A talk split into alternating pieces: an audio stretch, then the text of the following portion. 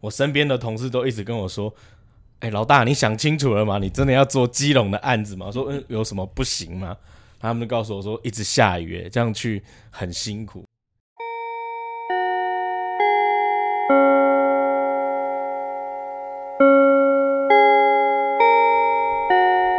欢迎大家来到今天的节目中，我是合作社阿姨。我们合作社呢，整个计划完整的标题啊，其实是合作社基隆山海港城青年培力工作站。那这其实也就是我们合作社希望去带动的目标，透过合作社去建构一个支持系统的平台，串联基隆山海港城特色，引动大家一起参与返乡移居创生，并且希望能够和青年共同努力来培力成长的一个站点。但是早在我们谈。所谓地方创生啊，地方设计或者是合作社之前，地方上其实就已经有这样的关心，也有许多不同的资源在做这些事情。那到底是什么样的人站在浪尖上，帮基隆这个地方打好了共创发展的基础呢？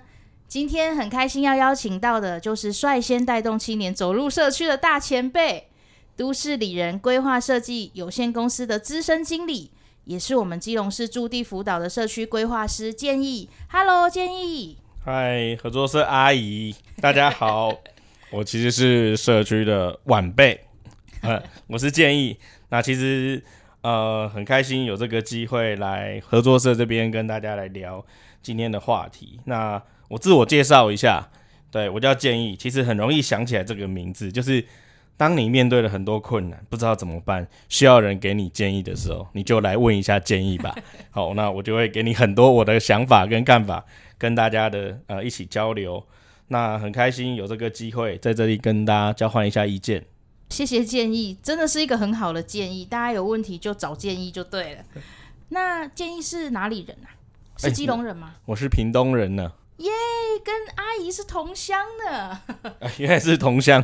对，那我们因为不同的这个缘分来到基隆这个地方，然后相遇了，这样哈。想要问一下，建议跟基隆的缘分是怎么开始的？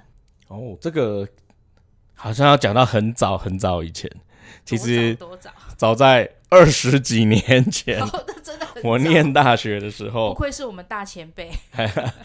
那其实我们班上有个同学，他真的就是基隆人。后来才知道，他其实是基隆某一任副议长的儿子呢。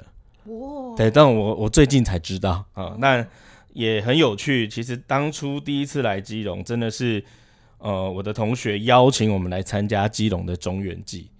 那我印象非常深刻，因为第一次开着车进到基隆，然后看到家家户户都出来，然后参与中原祭，非常热闹。然后那个人跟人之间。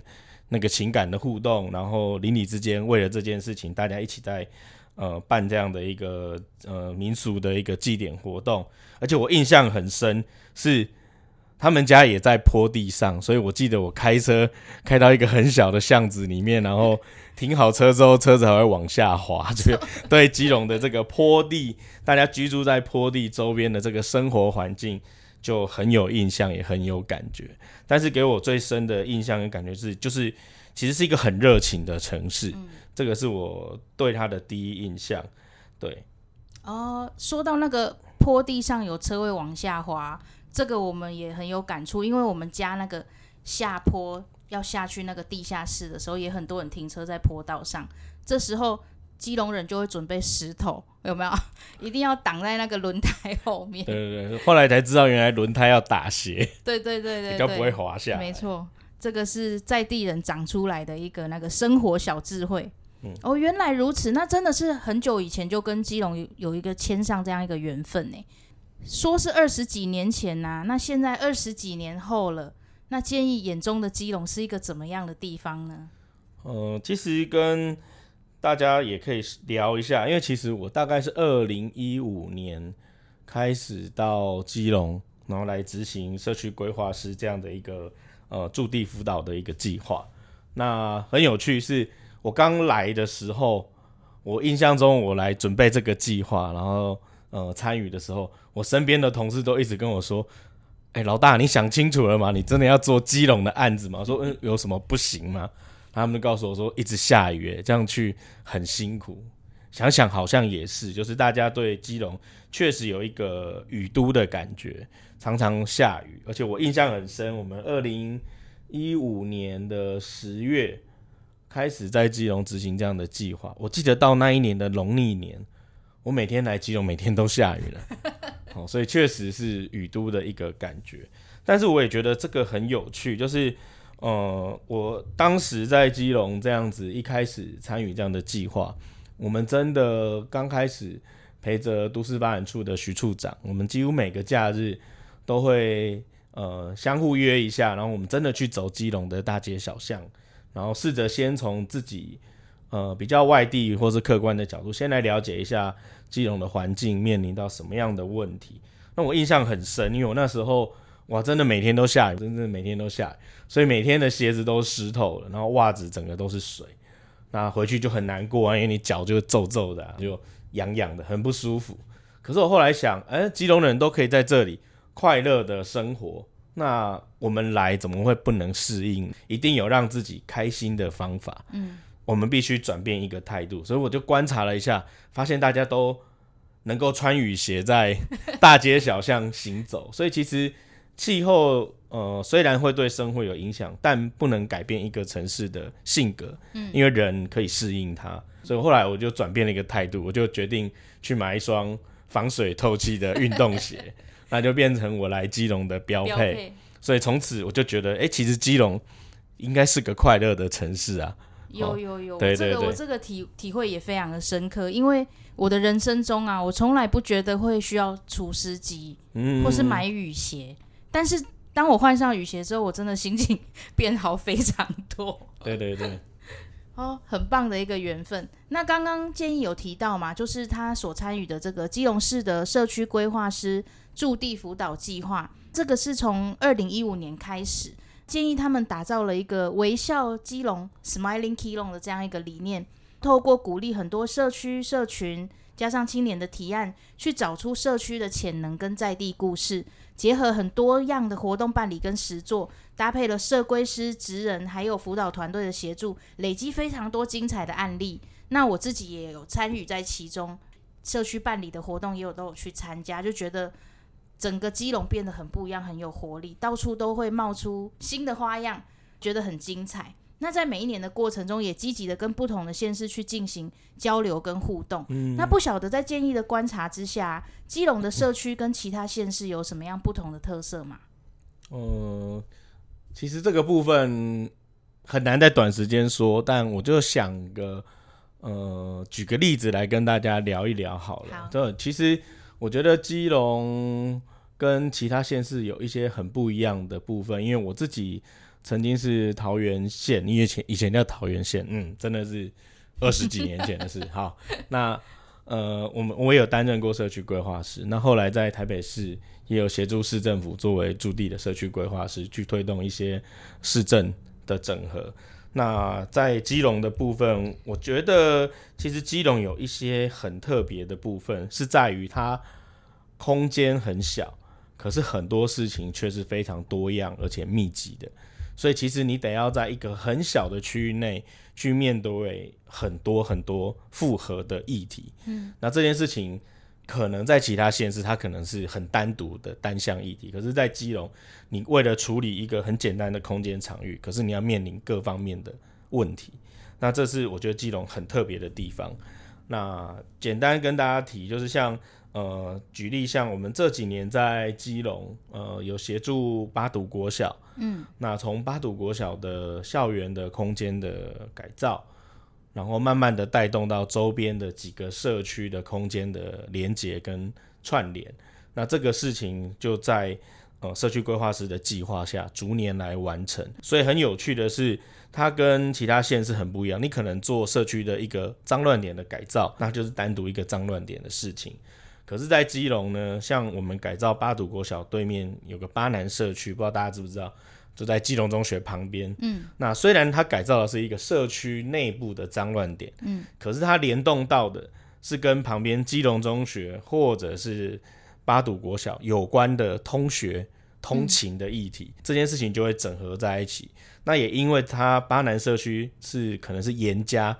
当时早年呃居住的一个聚落，所以它就又会跟基隆的文化历史，还有整个矿业发展，还有因为它是八堵嘛，大家想到八堵就会想到五堵、六堵、七堵、八堵，就是跟基隆河有关的议题又会整合在一起，所以其实你会发现很有趣，是我其实当初想要改造，可能是一个小小的脏乱点，嗯，可是它延连接跟延伸出来的议题就会相当的多样，而且很复杂，嗯。但是它很产生的串联或是引动的整体的效益，其实又跟其他县市来讲又会很不一样。所以这个是我觉得在基隆做这样的一个社区参与的工作里面，也会觉得辛苦，但是也会觉得非常有趣，那也会觉得很有价值的部分，就在于它不太容易，可是它的过程中。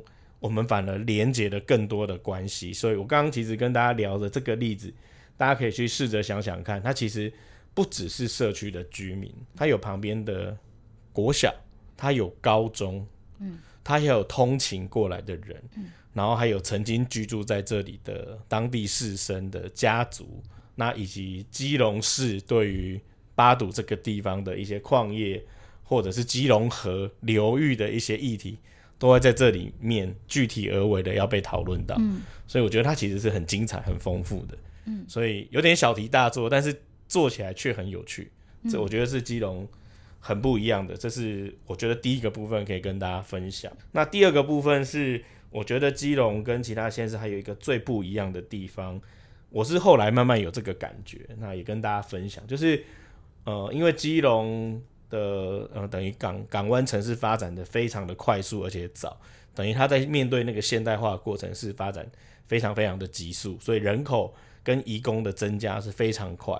那当一个城市快速的蓬勃发展的时候，除了住进来的人多之外，它就会连带的会变成有很多的子弟要就学的问题就会产生。所以其实基隆的呃整个城市的。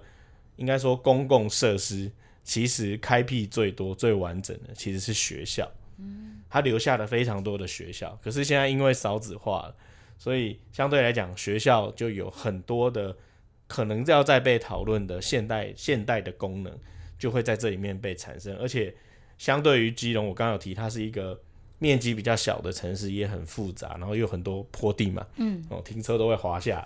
好，那以这样的状况来讲。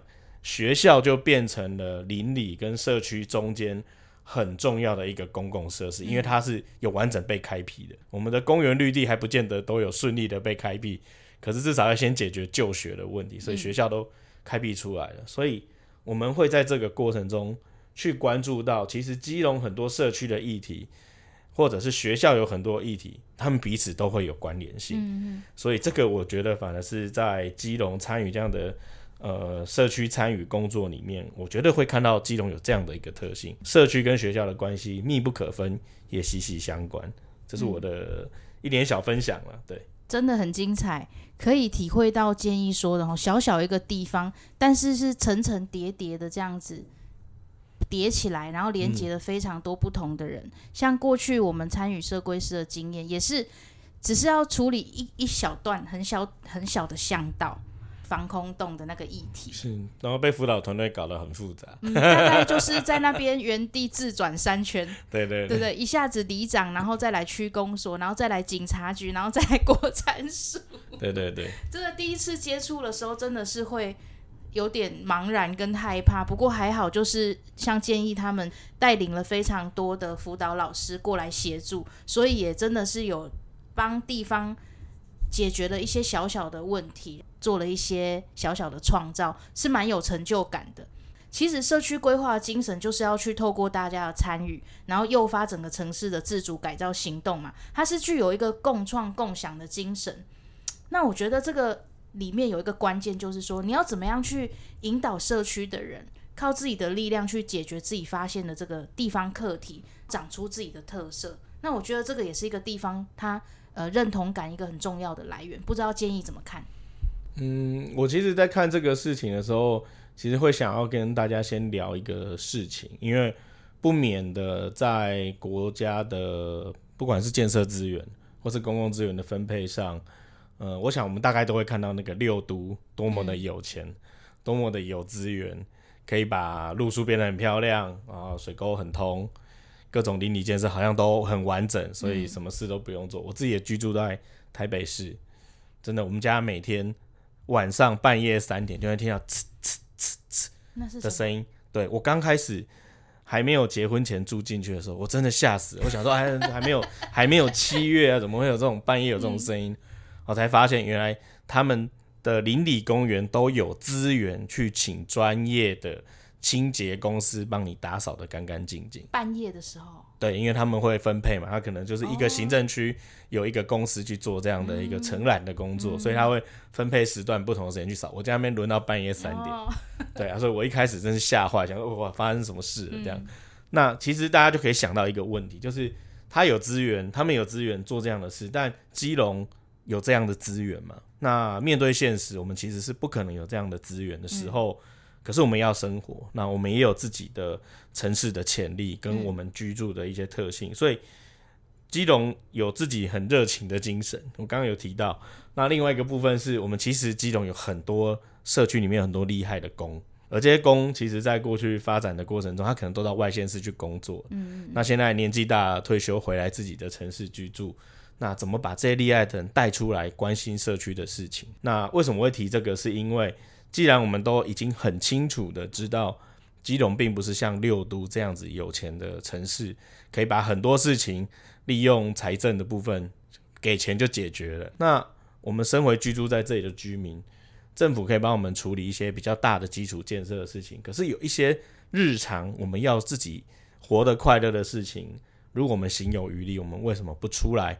替自己做一些主张，然后我们自己运用政府的资源来带动，然后让大家可以快乐的提出自己想要做什么，然后自己来做一些小型的改造或是共享。我觉得这个部分，我反而觉得有这样的一个观念转换后，你就会觉得，哎，其实我们相对于有钱的台北市或六都，我们其实有更多的自由度，可以来。有创意的来看待我们自己的生活环境，或是你的生活，那你怎么样把你的想法跟别人做一些整合之后，我们大家一起来让它变成我们想象的样子？我觉得这个反而是，呃，你说是劣势是个劣势，但是反过来想，它其实是个优势，反而生出很多创意，对对？而且反而对，而且反而在很有资源的城市的时候，它反而会变一个限制，因为它不允许你这么做。他不允许你这么有创意，因为他都帮你做好了，所以你不能动了。嗯，那现在反而是我们还有很多可以跟市政府讨论怎么动的事情，所以我觉得这个反而是一个很有趣的机会。对，那刚建议提到就挖掘在地达人的这样的一个过程啊，有没有什么比较精彩或让你印象深刻的例子可以跟我们分享？嗯，其实我会想跟大家分享是我自己的观察。呃，基隆虽然呃呃里或者是社会发展学会大概是一百，应该印象中没记错，大概一百四十七个左右。可是呢，呃，应该是这样讲，就是说这些呃既有的社区组织，其实或多或少，就是基隆在社会福利这一块算是启动比较早的城市啊，因为早年发展的比较快，嗯，那资源也充足，所以其实很早就有非常多的。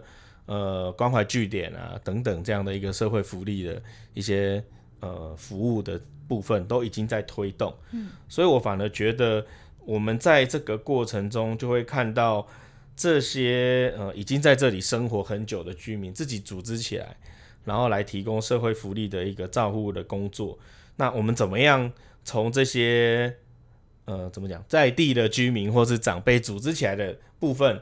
我们来延伸一些可能的行动，我觉得这个反而是可以借力使力，嗯，大家来呃让这个城市更有活力的一些做法。对我举个例，像呃我们先前呃在安乐区的乐一社区，那它其实是在那个安乐市场旁边巷弄里面的一个呃一个关怀据点。我最早去的时候，它是一个关怀据点，然后理事长夫妇也非常有趣，因为他们当初是为了呃，彼此有一些生活上的照顾，所以才成立了这个据点，然后让社区里面的长辈定期可以来上课。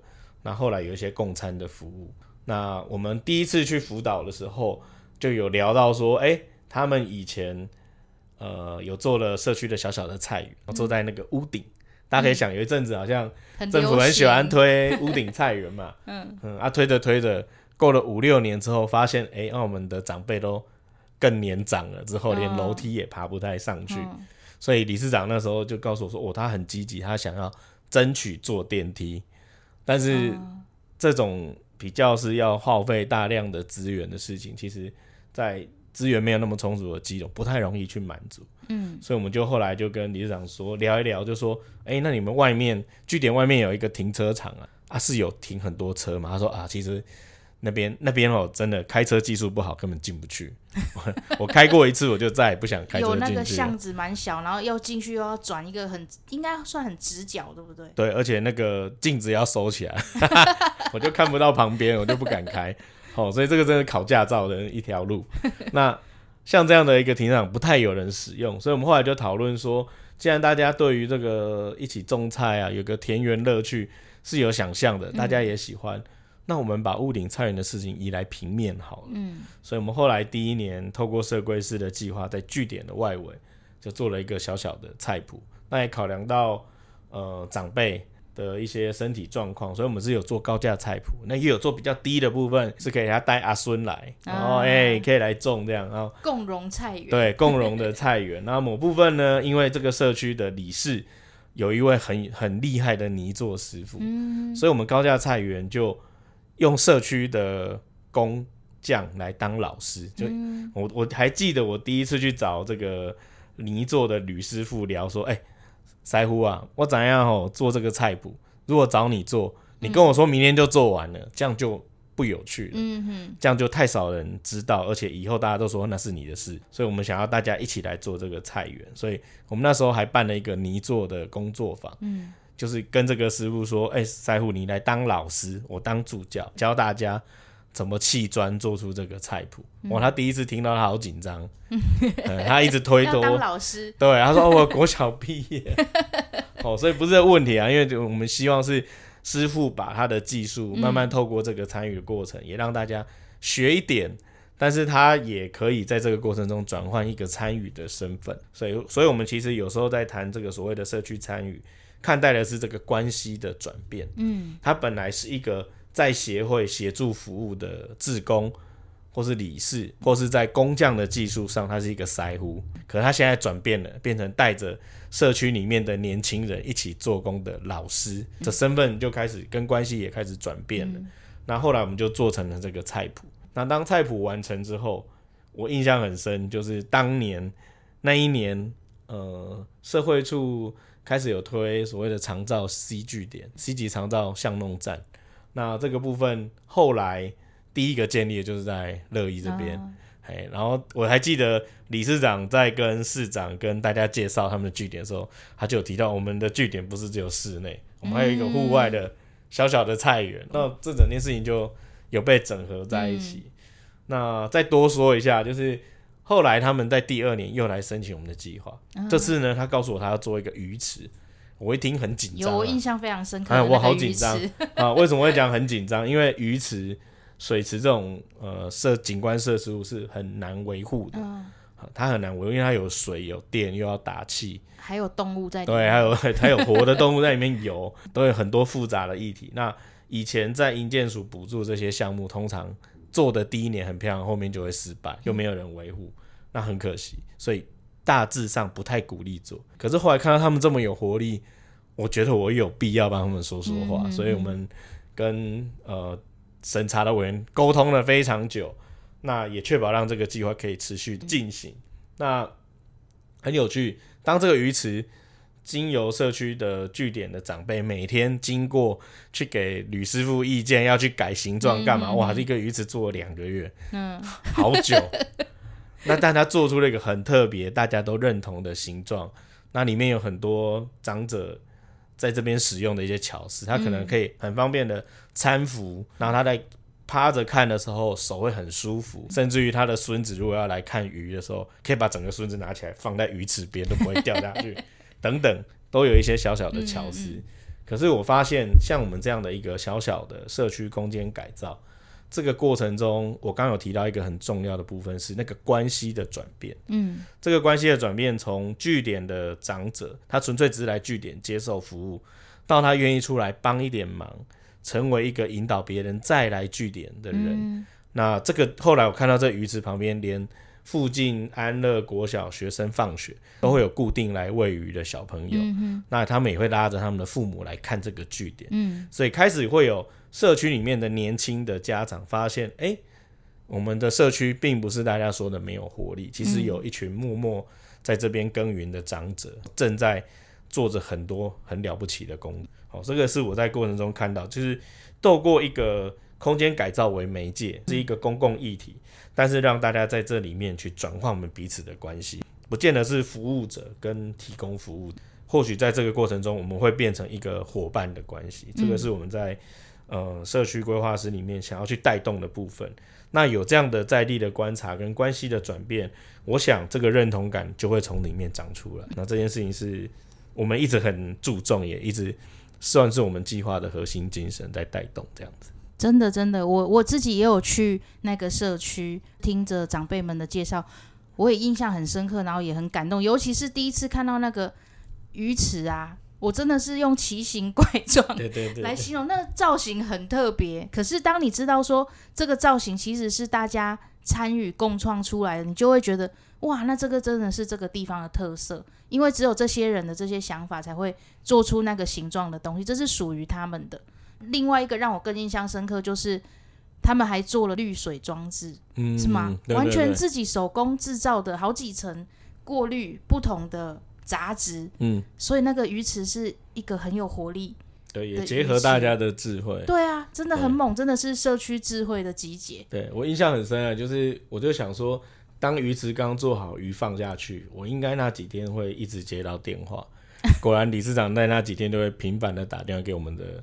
呃，伙伴们，嗯，一下是说什么？哎呀，那个昨天有一只鸟飞来捉我们的鱼啊，真的很过分。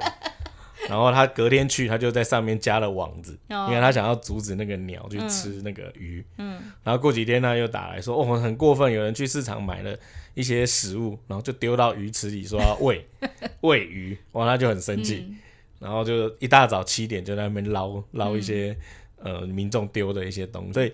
其实这个过程中，他慢慢他就会想说，我要立告示牌啊，怎么去跟别人沟通这个鱼池要怎么维护等等。那这件事情也会让大家开始本来没有共同的话题，那在慢慢的在这个社区里就开始有了鱼池的维护的这个公共议题必要被讨论。那这个事情就会慢慢转变大家对于公共事务的关心，因为我们基隆虽然城市不大。那可是，如果大家有这个热情，一起来关注市政，甚至于说你的生活周遭的环境，那透过我们的力量，大家来一起合作协助，其实我觉得基隆是非常有潜力的地方。嗯，对，真的很有趣的案例，谢谢建议的分享。其实这个社区里面的活动啊，或是大家的参与，真的是一件很迷人的事情。那我们也常常会看到有一些青年，他们其实对于投入地方事务啊，是有一些热情，只是说。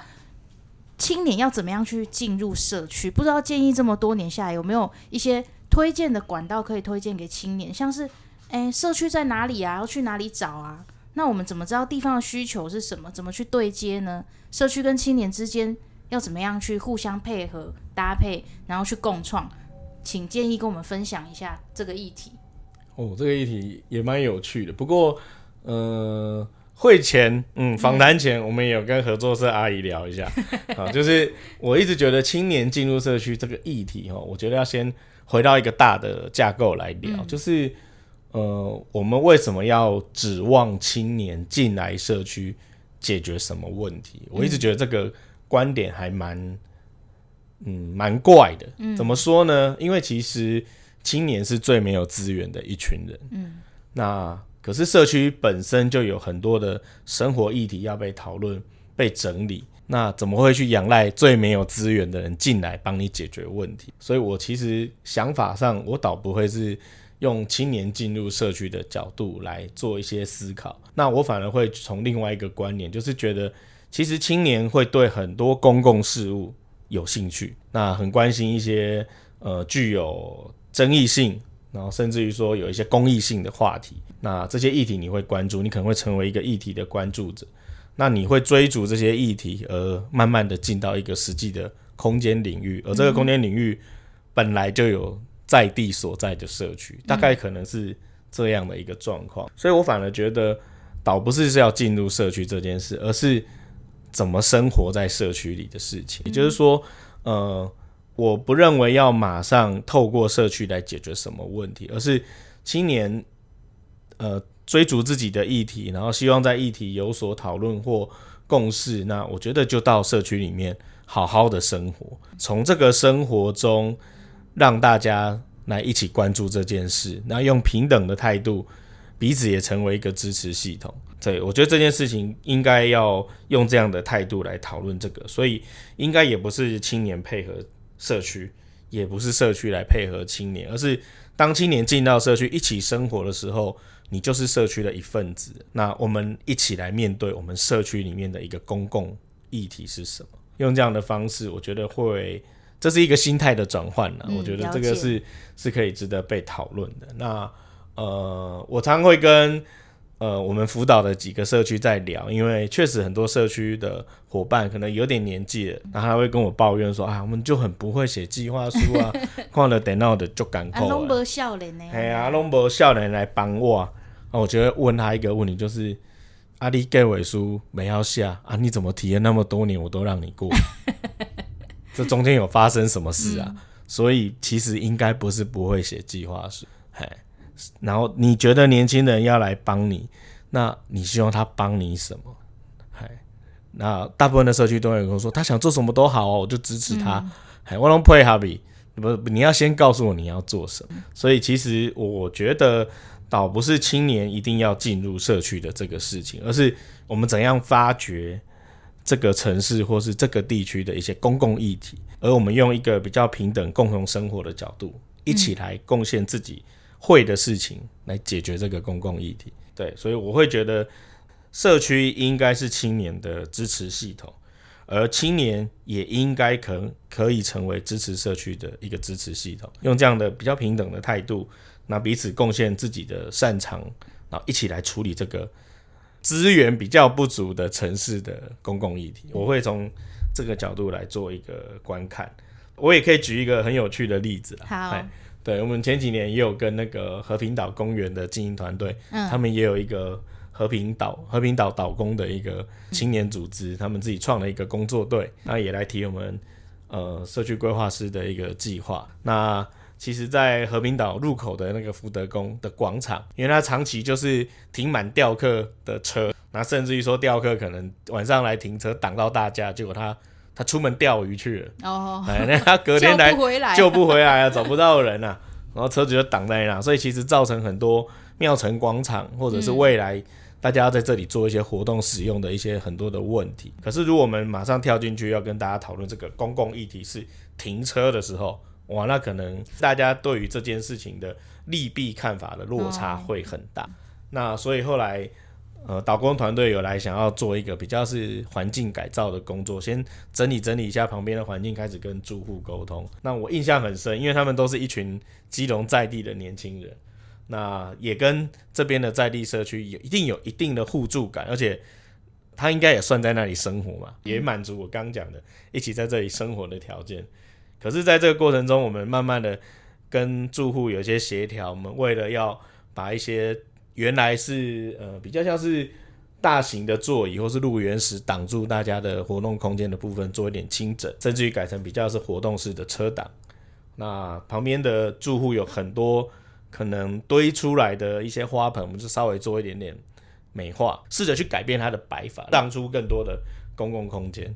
那我们我的印象很深，每一天做了一个盆栽的工作，帮大家把盆栽的空间调整好，变得很漂亮之后。我记得有一户人家那个阿姨，就是她去佛堂回来了，然后她看到之后就说：“哦，你们这样很辛苦啊。”第一句话听到就说：“哦，这样被鼓励很。”然后下一句话说：“哎，可是你摆这里好像不太好。”然后就开始跟大家协调说：“这个要移到哪里？这个要移到哪里？”然后我们就也想说没关系，就配合嘛。大家移移了很久之后，发现嗯，我们就移回早上的样子啊。对，但是习惯的样子，对，又又跟他记忆中一模一样，而且。位置一个都不差，我真的很厉害。他真的很厉害，他真的很厉害。哎，那当然团队就会很挫折嘛，就觉得啊，我今天不是白忙，对。但是我们就会跟他说，其实这个事情本来就是要一个渐进的过程。今天他的盆栽有被移动过了，那下次再动的时候，说不定我们就可以多移走两盆。对，因为今天只是先让从来二十年没有动过的盆栽被移动过一次，嗯，所以这个部分就是要套着里面的生活跟互信系统一步一步的去推动。所以其实还有一件事想跟线上的各位青年聊的，就是说，其实这种事情也很难是一触可及。为什么？因为呃，你们正在尝试要改变社区，已经积累了。超过二三十年以上的一些原来的习惯，所以这个本来就会有一些价值观的冲撞跟来来回回的过程。其实我们都会跟大家说，其实进到社区，或者是说跟社区的互动，其实跟跳探狗很像，前进个三步，退个两步也是很正常的。先不要放在心上，而是去思考，在这个过程进进退退的过程中，你有什么样的体认？你有没有学习到什么事情？或许他。这个经验会变成我们下一步往前推进很重要的动能，所以都是跟大家讲这个事。至少我这个晚辈都做了二十几年了，呵呵。真的是建议给了非常受用的建议哈，就是在我们这个心态上的转变，不管是社区也好，青年也好，面对这些议题，就是用一个大家共同去生活、去发掘的一个想法跟态度，彼此学习，真的是太棒了。今天。嗯，收获非常的多啊，我们的大前辈。好，其实这几年最常听到大家对基隆的形容，大概都会包含三个字，就是不一样。那是哪边不一样呢？阿姨自己最注重的一个观察就是地方更有活力喽。嗯，不管是社区、街区，还是一些角落，都可以看到变化。嗯，尤其是新的店家，青年开的店家也越来越多，这就是一个指标嘛。哈，对对，很有活力。没错没错。是因为我们合作社对美食啊都特别的关注，这超棒的议题。节目的最后呢，我们就想要问建议：如果说基隆是一个超大的学校合作社啊，下课后会第一个冲去买的美食是什么呢？哦，这个部分，我觉得依我个人的习惯，我其实真的很喜欢吃基隆的干面。嗯。爱死了，超棒的！哎，基隆干面有分派别，你这个话不能随便乱讲哦，不能想要用一个干面就这样子哈，全部包起来。对，其实基隆干面真的蛮多派别的，嗯，有的是比较着重在一些小的佐料，那有的是在那个酱的甜咸程度都很有风味啊。我自己是比较喜欢。清爽一点的，只有一点点小佐料跟油的这种干面，而且要吃细面。我喜欢吃，我也喜欢细面。我喜欢吃细面，但是我为什么会挑这个美食？有个原因，是因为我一直觉得基隆这个海港城市给我一种很自由、嗯，很热情的感觉，也就是它有一种，呃，叫怎么讲，叫随性的感觉。所以我很喜欢这种干面，就是说，它一，它对我这个贫苦人家来讲，哎，没有。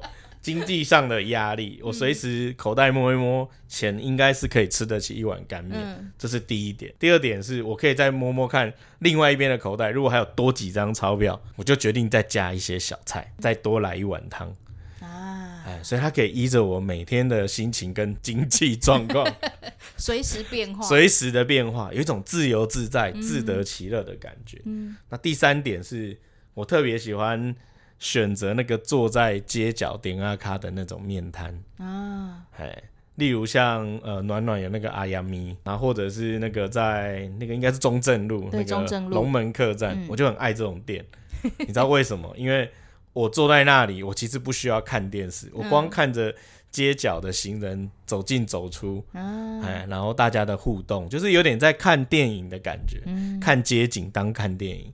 就很享受，好棒哦！对，所以我觉得其实我就是喜欢他这种自由自在，嗯，然后经济无负担的美食，这样子 很适合我们这种做社区的贫苦人家。真的好棒哦！现在这个时间就好想要来一碗干面了。